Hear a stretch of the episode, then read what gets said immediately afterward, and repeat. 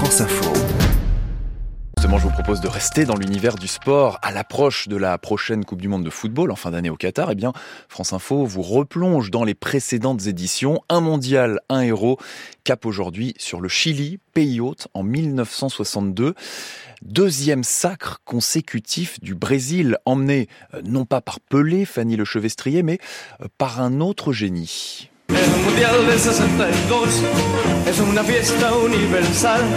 Au Chili, en 1962, Pelé blessé joue rapidement le rôle de spectateur. Et c'est effectivement un autre Brésilien qui va apposer à jamais son génie sur la plus grande compétition du monde, Manuel Francisco dos Santos, dit Mané Garincha, le petit oiseau fou.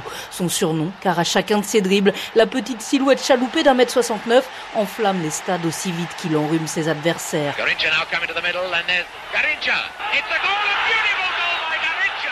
Surtout parce que Garincha n'est pas un joueur comme les autres. Il est né avec une malformation des jambes tordues et pas de la même taille, ce qui lui donne une démarche à nul autre pareil sur un terrain. Un peu comme ce petit oiseau, le Garincha, célèbre dans la région de Pao Grande, aussi majestueux dans les airs que brinque-ballant dès qu'il touche le sol. Une particularité que le joueur a mis du temps à appréhender. Quand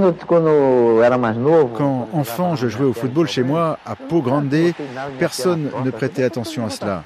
C'est quand je suis arrivé à Botafogo, un grand club brésilien, que les journalistes ont commencé à s'intéresser à cette particularité.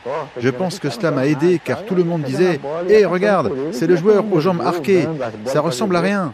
Moi, je voulais juste montrer ce dont j'étais capable, dribbler, marquer des buts. Ces jambes arquées font partie du joueur que je suis.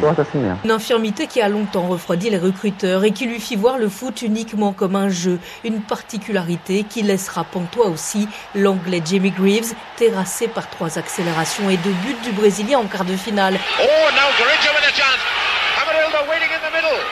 This is Garincha. There's Garincha. It's a goal. Il est tellement insaisissable que même quand il vient vous serrer la main, il est impossible de savoir de quel côté il va arriver, dira Greaves à l'issue de la rencontre. Mais insaisissable, Garincha est aussi dans la vie, incapable de faire face à sa nouvelle popularité et à l'argent qui coule à flot. Je suis juste un homme, je n'ai jamais changé de personnalité, de vie. Je suis un gars plein de joie qui aime jouer au football comme un gamin. Je n'ai jamais oublié l'enfant que j'étais avant ma carrière et l'homme que je suis devenu après. Je n'aime pas mener une vie publique. J'aime bien rester chez moi, seul, être libre. Un génie, une liberté inadaptée à la vie de star et qui mourra seul, livré à la rue et à l'alcoolisme le 20 janvier 1983, à l'âge de 49 ans. Le paradoxe de tout cela, les funérailles nationales qui suivirent avec sa dépouille présentée au Maracana et des milliers de Brésiliens l'accompagnant jusqu'au cimetière de Pau Grande où sur sa sépulture figure cette épitaphe à Alegria de Povo, Sigi, la joie du peuple, l'autre surnom de Mané Garincha, car sur un terrain, il rendait tout simplement les gens heureux.